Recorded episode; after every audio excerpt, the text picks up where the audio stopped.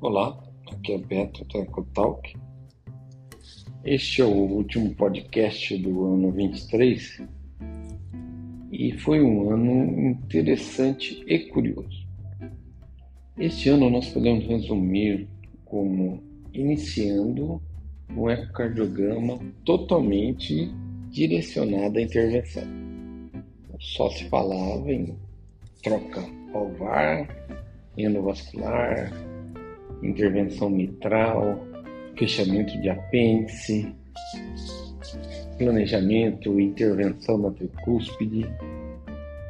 O primeiro semestre praticamente foi ocupado por ecocardiografia como auxílio à intervenção, o que é uma área muito interessante, mas que temos que ver com cuidado a intervenção ela vai ocorrer com outros métodos diagnósticos associados, com médicos que podem treinar o método e se apresentar como ecocardiografista. Isso aconteceu com a Sociedade de Anestesia, por exemplo. Ela quer se apresentar como uma formadora de médicos anestesistas que fazem ecocardiografia no intraóptico. Ah, o DIC, o departamento, é lógico que é uma preocupação, pois toda a área quer manter uma certa dominância, um certo controle sobre o núcleo de formação. Então, esse comportamento aí dentro da ecocardiografia, ele realmente preocupa não é novo, certo? Desde que os aparelhos ultraportáteis surgiram, muitos clínicos começaram a fazer o, ecocardiograma à beira de leito, nas UTIs, nos pronto-socorros. Eles não são clínicos ecocardiografistas, não são cardiologistas com treinamento em ecocardiografia. Isso acabou diluindo a execução do exame para pessoas que não eram necessariamente ecocardiografistas. A sociedade é num movimento não tão lógico, é, permitiu o aumento da formação para dois anos. Então, ficou mais difícil ser um ecocardiografista, porém é mais fácil atuar como ecocardiografista em sintonia com uma UTI, com pronto-socorro, à beira do leito, ou mesmo os anestesistas no centro cirúrgico.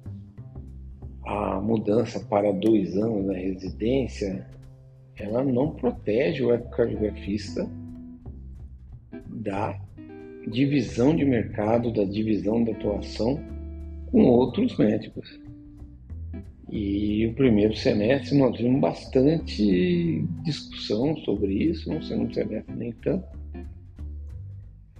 mas a, o método ecocardiografia com uma resposta imediata na intervenção, no centro cirúrgico, no procedimento endovascular, na beira de leito, ele é um ecocardiograma diferente do ecocardiograma no laboratório de ecocardiografia que é feito com todos os elementos de strain, de avaliação de volume, em 3D. É um outro exame. Não é um exame dirigido, é um exame amplo. E esse exame mesmo amplo, ele ficou em segundo plano. Nós vamos terminar o ano com um ecocardiograma completo, um ecocardiograma técnico o ecocardiograma morfuncional menos falado e sim o ecocardiograma dirigido como o mais conversado e discutido. Isso pode trazer para o método algum prejuízo no futuro.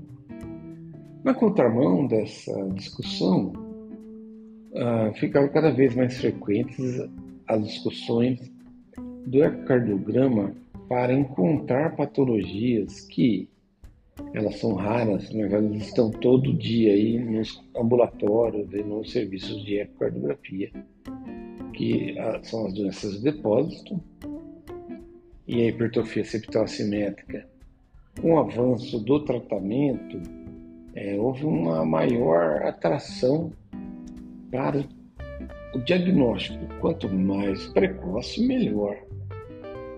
Passou-se a valorizar muito a chave de hipertrofia. A achar muito importante definir se uma estenose aórtica ela está associada a depósito ou não está associada a depósito. Existe uma verdadeira corrida para encontrar casos de hipertrofia septal simétrica da parte da indústria hoje para o uso de uma medicação que funciona em determinados casos, mas tem um custo realmente elevado.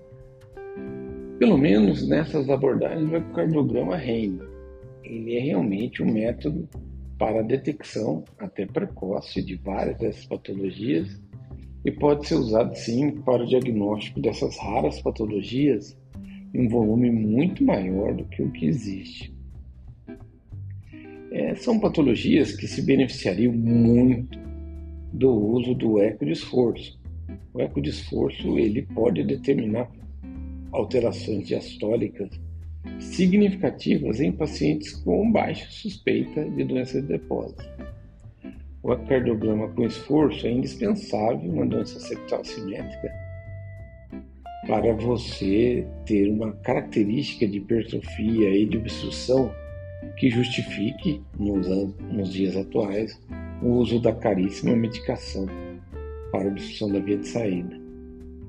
O ecocardiograma de esforço poderia ser muito mais utilizado num diagnóstico ainda bem vago de insuficiência cardíaca com fração de ejeção preservada.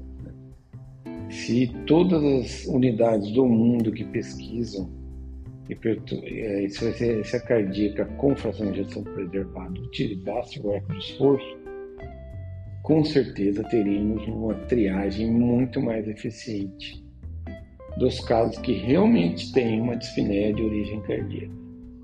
Nós realizamos centenas de exames desse tipo esse ano, se não milhares, e é muito importante definir aquele paciente como uma dispneia de origem cardíaca.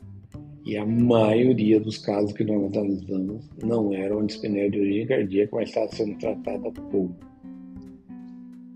Ao final do ano, então, temos muitas discussões, mas temos uma visão do ano que vem, dos próximos anos, muito favorável. O ecocardiograma continua sendo uma ferramenta indispensável. Desejo a todos vocês um ótimo ano novo e vamos seguindo com a ecocardiografia.